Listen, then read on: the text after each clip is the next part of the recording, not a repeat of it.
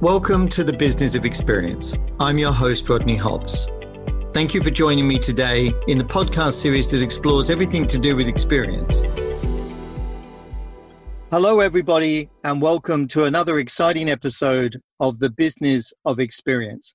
I'm very privileged today to have Simon Waller online, who's going to help discuss experience in a very different context. So, maybe uh, Simon, I'll hand over to you. And again, thank you very much for making your time available. Obviously, for the viewers that might not know Simon, uh, his background is as a speaker, author, and advisor, and the founder of the Digital Champions Club. So maybe with that, Simon, I'll hand over to you, maybe to give us a little bit more background. Thanks, Rodney. Uh, so, uh, what drives me, I suppose, the big vision around the work I do is a belief that uh, technology is having a greater and greater impact uh, on people and on society. And a lot of my speaking work is focused on exploring what those impacts look like and how we can navigate them better. And then in my day job, I think it's my day job, I'm not sure which one's which sometimes, I then actually help organizations implement the change that actually takes them closer to the future. And uh, uh I feel that that's you know when we spoke um, obviously uh, a couple of weeks ago um, at adapt conference like that was a thing i thought was an amazing intersection between what you guys are doing and, and what i do. Uh, what does that experience look like and how can we navigate it better?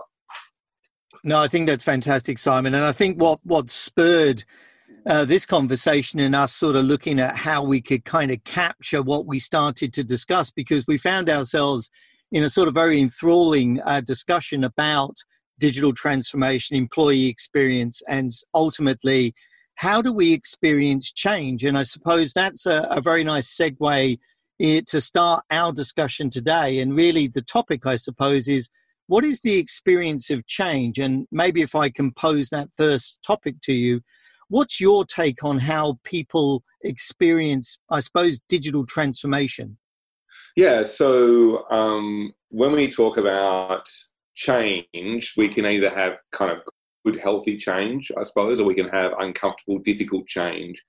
Um, within organizations, and especially within a digital space, a lot of the way we frame change is this idea of digital transformation. And we talk about transformation as if it's a really positive thing. And it sounds like, like as a word, it sounds like a really proactive word and maybe something that we should aspire to. But if you actually were to step back from that idea for a moment about what transformation actually means, and therefore what the experience that people have of it, then it's not quite as positive. So for me, when we talk about transformation in, in, a, uh, in a sense of kind of, of resilience thinking and ecosystems, transformation means that we fundamentally dismantle a system, take its components, and then try and re, re uh, a new system in its place. So probably the easiest way of understanding this is in terms of like an organizational restructure. So an organizational restructure is an organizational transformation. And I don't know about you, but my experience of organizational restructures is they really suck. Uh, in fact, I've never seen anyone who actually really enjoys going through an organizational restructure. And, and in a sense, that's kind of the way we are shaping change around technology to people in business. We're basically saying what we're going to do is doing a huge, massive amount of change over a very short amount of time and it's going to be an uncomfortably large amount of change. And at the end of it, we can't even promise you what you're going to get because we don't know what the new system is going to look like. So for me, if I was a, a, a, you know, in somebody's organization and they were pitching that to me as how we're going to go about change, I'd be like, ah, oh, it doesn't sound very appealing. Yet the moment it feels like, especially in corporate worlds, that all of our change has to be framed in terms of digital transformation, and we don't really take a lot of thought into you know, what does it, how, how will our end users actually experience you know that upheaval no, I think you share some uh, important uh, little insights there. I think, from my perspective, as I was sharing with you, I think we've been carried away a little bit too much with the fact that, as you said, that most things today is kind of framed as transformative.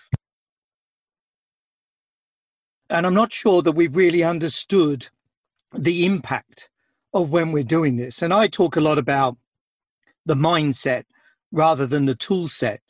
But I still feel that we're really going down a kind of the same old path rather than where I think we need to be, which is ultimately recognizing that these projects and programs, and I think you shared at that particular conference the alarming statistics of failure that we're seeing. And I sort of remembered back to the, the early 2000s where I think we used to talk a lot about IT programs and projects failing at about 80%. So we're definitely, I think the data supports very much that whatever we're doing, however we're trying to do it at the moment, is not being successful. I then sort of think that we have to think not only very differently about how we redesign work, and I don't think that we really are redesigning work in many instances. What I think we're doing is bringing, as I was discussing in one of my other episodes, sort of the latest, shiniest stuff into the enterprise, and it's failing to become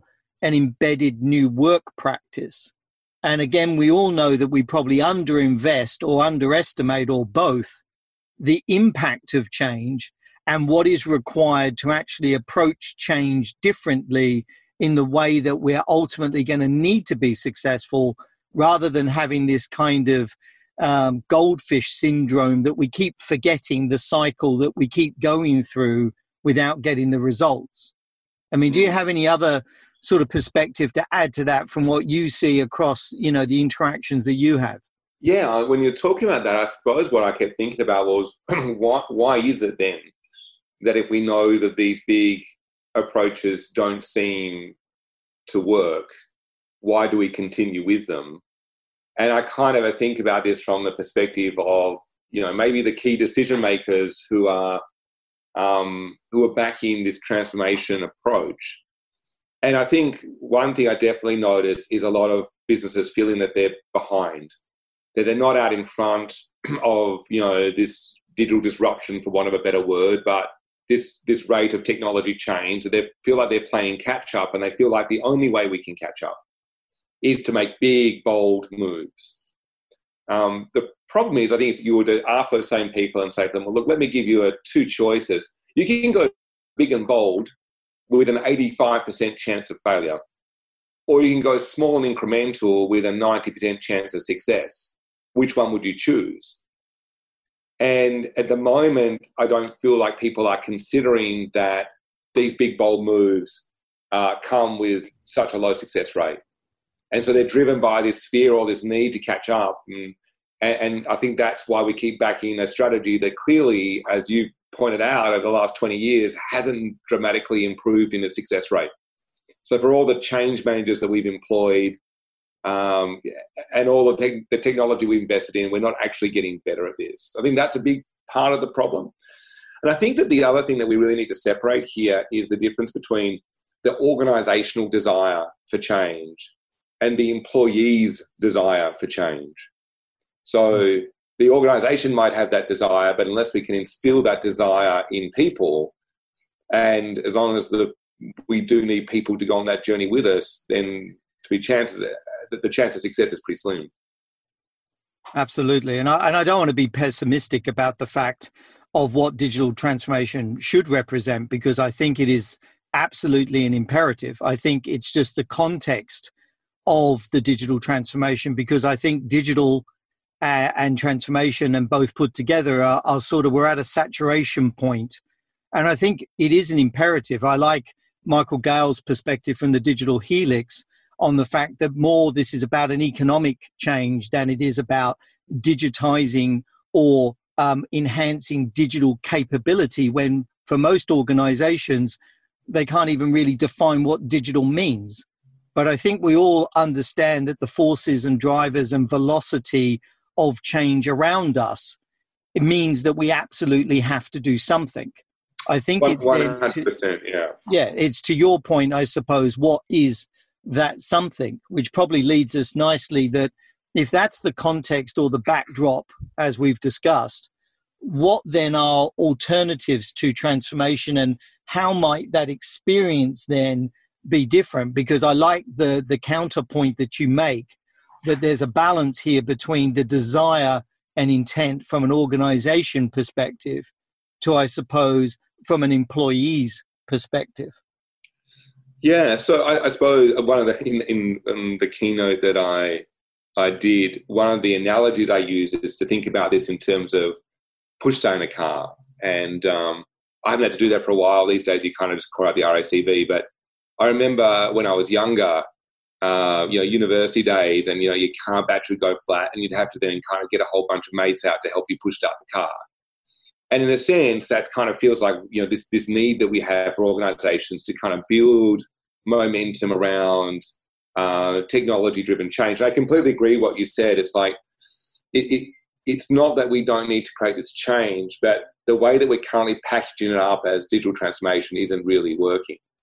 So when you take that analogy of push down a car, it feels like the current strategy that we're entailing is we kind of go back 50 meters and take a running like a running jump at the back of the car and we just try and like just force it to start moving but anyone who, if you ever tried that, just like running into the back of a car, what you'd find is the car doesn't actually gain that much momentum, certainly not enough to start. And the most likely thing is just going to do yourself an injury. Uh, if you want to actually push start a car, you need to get a whole bunch of people and take a concerted approach to all pushing at the same time. Like that's the only strategy. If you want to push start the car faster, the only thing that happens is you must get more people pushing. But there's no there's no skipping steps. Like you don't skip the step where you start building momentum and automatically get to the bit where you drop the clutch. You must go through all the steps. And if you don't go through the steps and if you don't get enough momentum up before dropping the clutch, the only thing that happens is you conk out and you start the whole process again. So if we kind of were to step back and go, well, if that was our analogy around digital change, and how do we get enough momentum in our organization that our adoption of technology is self-sustaining? Like that's how I think is like, you know, maybe a broader objective that we could look at rather than an individual package of work. Um, how do we build a self sustaining approach to adoption of technology? My view is that the alternative is, you know, to, to big irregular change that no one likes is small incremental change that people actually want. So, how is it that we actually work with people in the business, the people who we need to change with us? Because often I think we, you know, from a digital transformation perspective, uh, it used to be that the technology bit was hard and the people bit was easy. Like it used to be that the technology slow, changed slower than technology. Uh, so the technology changed slower than the people did. So you take an old version of, say, like Microsoft Office, and you get a new update every four years. So that means you got four years to embed the changes from the last version of Microsoft Office. These days, you get a new version of Microsoft Office every two weeks it's clearly changing now faster than the people can. So we have to actually find a desire in people for that change to happen. We need to find ways that technology is going to make their life better. So not just the work better or the, the business more profitable, but actually go down and find what's the individual benefit, the what's in it for them of change, as opposed to just the what's in it for me. Yeah, and I think I think Simon again that um, a lot of these I mean, I think we've all learned, for, certainly for some of us that have been around a little bit longer than others, that that there are different approaches to this. And I've always discovered that every organization that I've been involved in, whether I was part of that organization or I came into it, there was no shortage of genuine people that knew what needed to be done. And in some ways, if I go back to some of my knowledge management sort of background, yes, it is about creating that relative advantage. It also is about creating, like with the diffusion of in innovation, sort of where are the early adopters? Where are the people that can create in what I like to talk about that you've got to go and take something, just take an example and create that as an exemplar model because it creates, I suppose, as some of the analogies that we talk about as the Northern Star or whatever, you know, where's the direction? And I talk a lot about the difference between what I see as being the behavior of how we enacted things in the 20th century, which to me was very much largely more predicated on predictability. It was built more on the ideologies of optimizing and standardizing and somewhat industrializing. And we had a lot more time because, obviously, as we said before, it was a far more predictable and consistent uh, environment.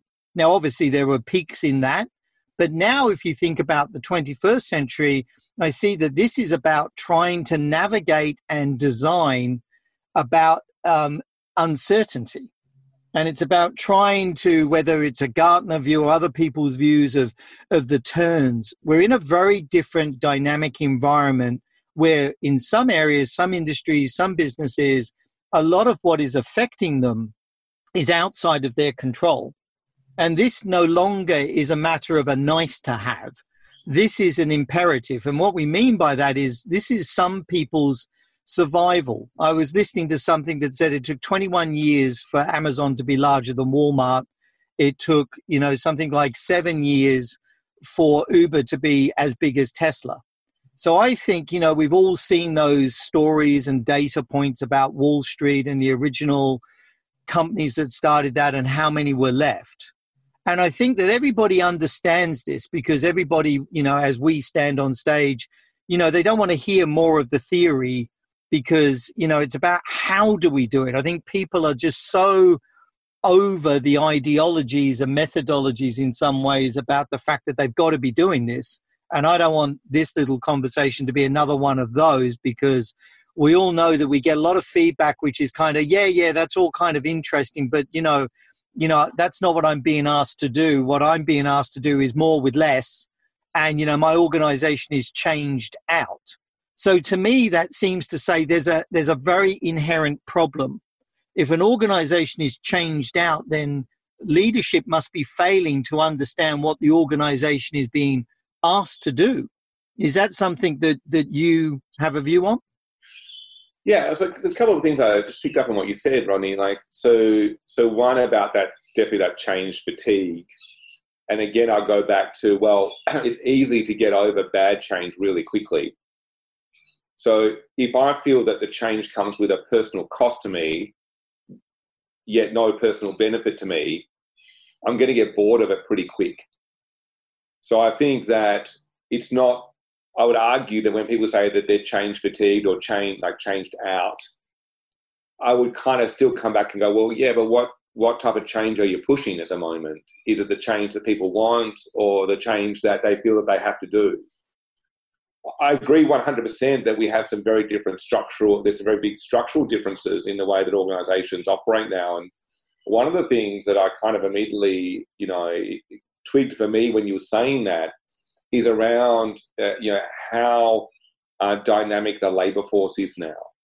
So, you know, some organizations bemoan the fact that there's just a lack of employee loyalty anymore. Obviously, though, that loyalty I think is probably lacking in both directions. But if you're not delivering the change and the environment that I actually want to operate in, I'll just go somewhere else. So there's a really interesting research done by um, Sloan Business School uh, a few few years back, and it said that if you don't give people the technology that they feel that they need to do their job, um, there's something like a third more likely to leave your organisation in the next three years. Quite a substantial raise, and that that is regardless of seniority. So that's the same whether you're someone who's newly employed or whether you're a member of the executive team. If you're not getting given the technology you need to do your job, you'll go somewhere else. And yet, what I also know is that when you do the research about do people feel that they're getting the technology or that they're even being engaged properly around the technology to do their jobs, the IT teams feel that they're engaging people well, and yet only a third of people would agree. So there's a massive disconnect at the moment, I think, in terms of the types of technology projects that we're delivering and whether they're really serving the people in our business. And, you know, in this dynamic environment, I think we have to really, the only legitimate way that we can respond is to decentralize some control. In most organizations, you know, the, the decisions around technology are still centralized within a handful of people most people cannot make decisions themselves about what IT solutions or platforms or apps um, that they want to use to do their job well, even though they are clearly the most qualified person in the business to know what technology they need to do their job well. So, you know, at the moment I go like, you know, this this idea that we, we come up with the latest um, theory and methodology and us not wanting to just uh, drop a, a new kind of theoretical perspective on it. But I, I reckon a lot of these times when we come up with the latest agile or whatever we want to call it, um, we don't actually address the structural requirements for those things to be effective. And instead, we go like, oh, we just want the tools and we want the names. So we just want to call things, you know, we're going to call them squads now and uh, I don't know, villages or whatever we're going to call them. And we're going to give them scrum masters and we're going to use, you know, sprints. And, yet we don't fundamentally question the structural differences required if we are actually going to make meaningful incremental change. We haven't yet got buy in from the executive team that they are actually willing to divulge decision making and control. They're willing to give that up. They're actually going to give up control of their budget and give it to somebody lower down in the organization. Like that's the stuff that really has to happen. And I don't think it does happen. I think that we, as I said, just we do something that's easy that has the semblance of changing the way we change, but doesn't actually have meaningful impact. No, I think you touch on really important things. And just listening to you there, you know, a couple of different thoughts went through my mind that I've read lots of different success stories, which really is about that empowering and really being able to disseminate that control and enable i suppose in some ways we you know we talked very briefly about the toyota story about why was the way that they approached redesigning work so powerful, which ultimately lots of people have tried to mimic. It really was because they enabled people on the on the production line to stop the production line, which in some other areas would be unheard of because you fix the problem somewhere else. But they stopped the production line so they weren't creating a greater problem. And I think in a lot of our organizations, you know, going back to that why do we need to you know kind of ultimately all of this is about changing the mindset. And i think a great opportunity rather than a you know a, a, negative view it's a really a great opportunity for different styles of, of leadership to really start showing the way that we can still balance the control that an organization feels that it needs. But i do believe very much that the posture of an organization needs to become more dynamic. It needs to become, in some ways, a little bit more self regulating rather than this kind of come from the top command and control, which we all know because we all participate in that. That that is not the right way. It doesn't make us feel connected. It doesn't make us feel belonging to the organization, which really is the crux of employee experience. Is I want that flexibility. I want that belonging. I want that meaning and purpose.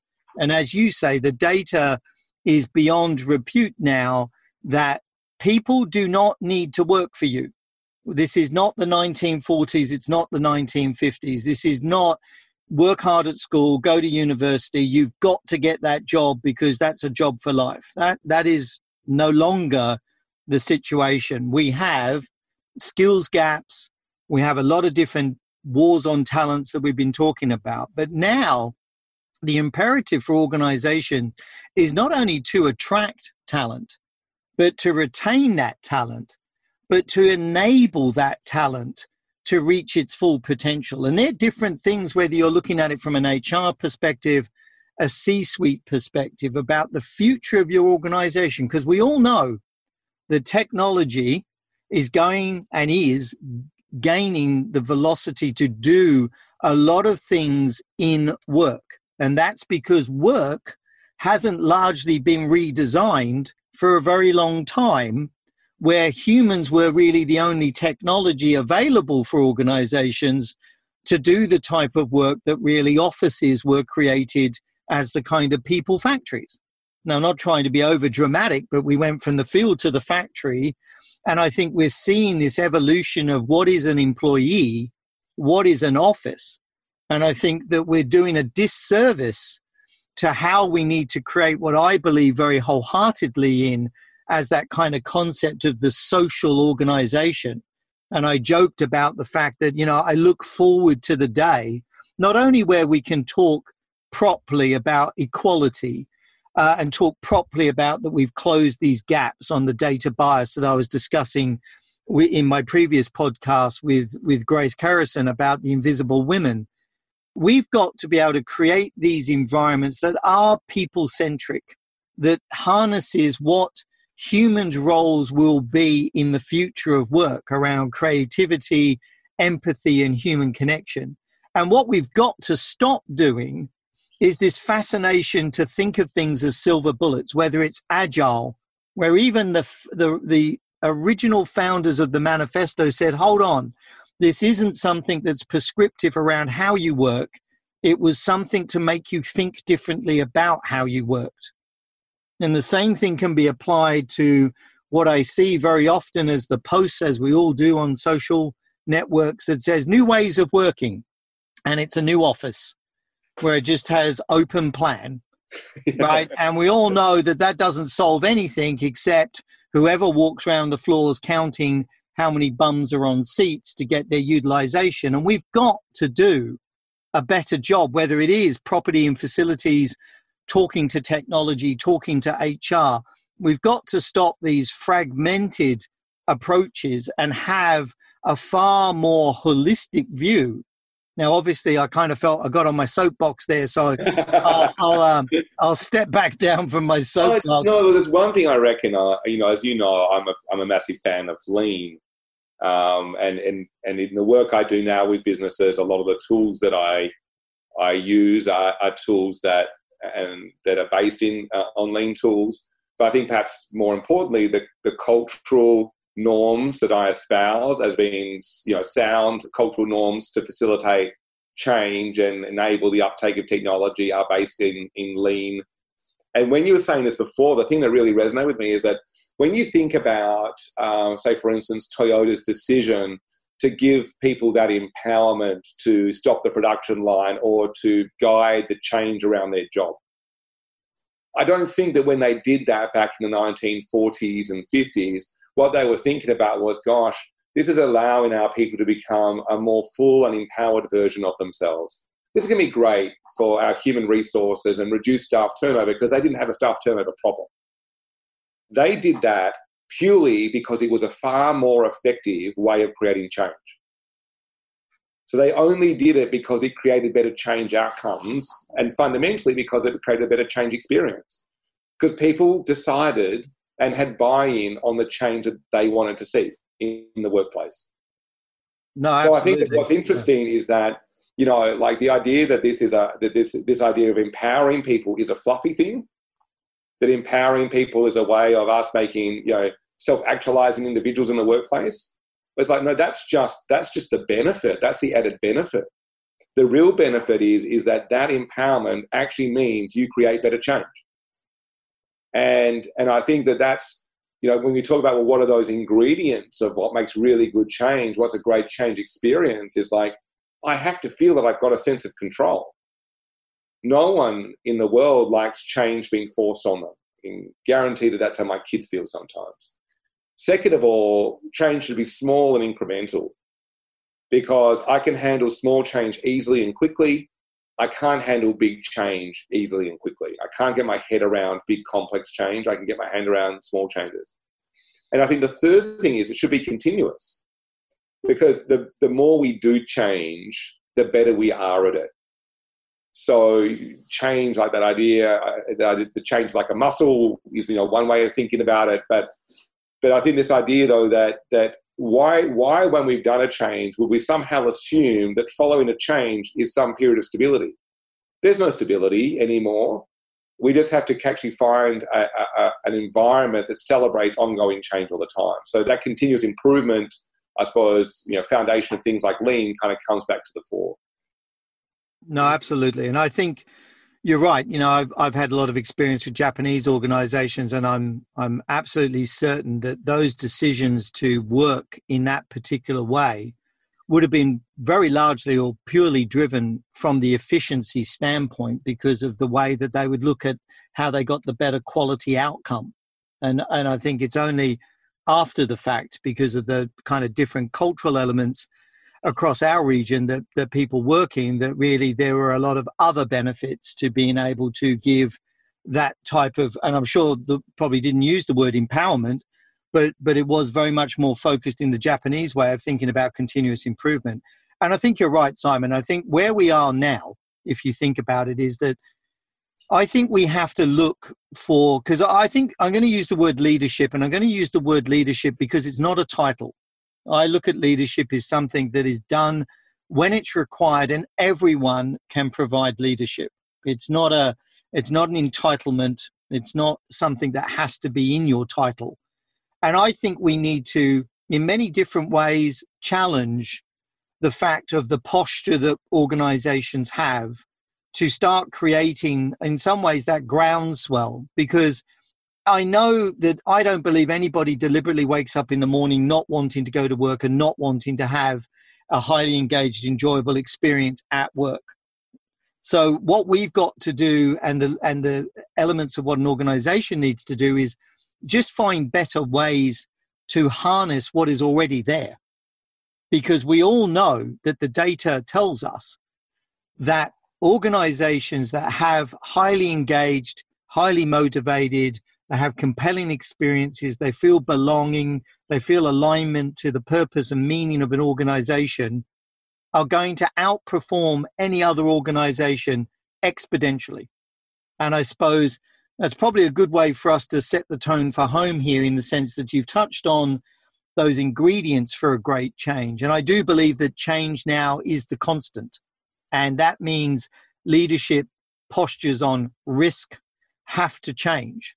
And I think there's a big lag between the desire and what people are, in some ways, marketing as transformation to how we absolutely redesign work and the future of that. And then we can argue what label and vehicle we discuss. But I think the only way forward is through that constant incremental logic, not revolution maybe to some, but the evolution. So if that's the case, what's stopping us as our final thought, Simon? What's stopping us from making that happen?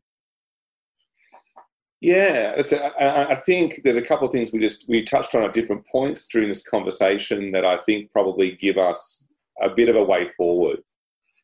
And I, and I, and I, and I think is the first is let's just we need we need a cold shower and to realise that what we currently do and the approach that we've taken for the best part of 20 years is still not working. So whatever we do has to be fundamentally different than what we've tried in the past. Um, I'd say the second thing is is is to acknowledge that taking on these tools without some form of cultural change does not work. So we have to be willing to to transform the culture of the organization. And when I talk about the culture, the culture is like the accumulation of people's actions and the way that we work around here. And if our culture is dominated by that top down approach where we centralize decision making in the hands of a few people and disempower the majority of our workforce, I think that particularly is something that we need to undo. Now, when it comes to that, I often get, if I say this to people, especially in, in kind of executive positions, let's not call them leadership roles.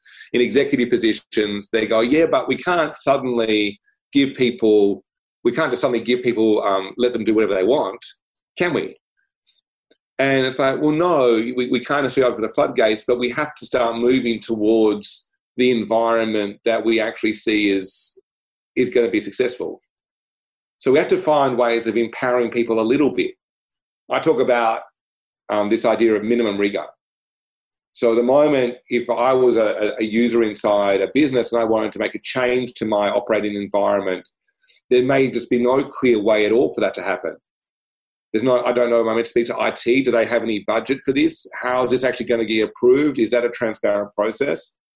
What if we could put in a process that we all agree on that allows, you know, what's the minimum rigor required to make a change? So I might need to consult with IT, but because it's my budget, I get to make the final decision.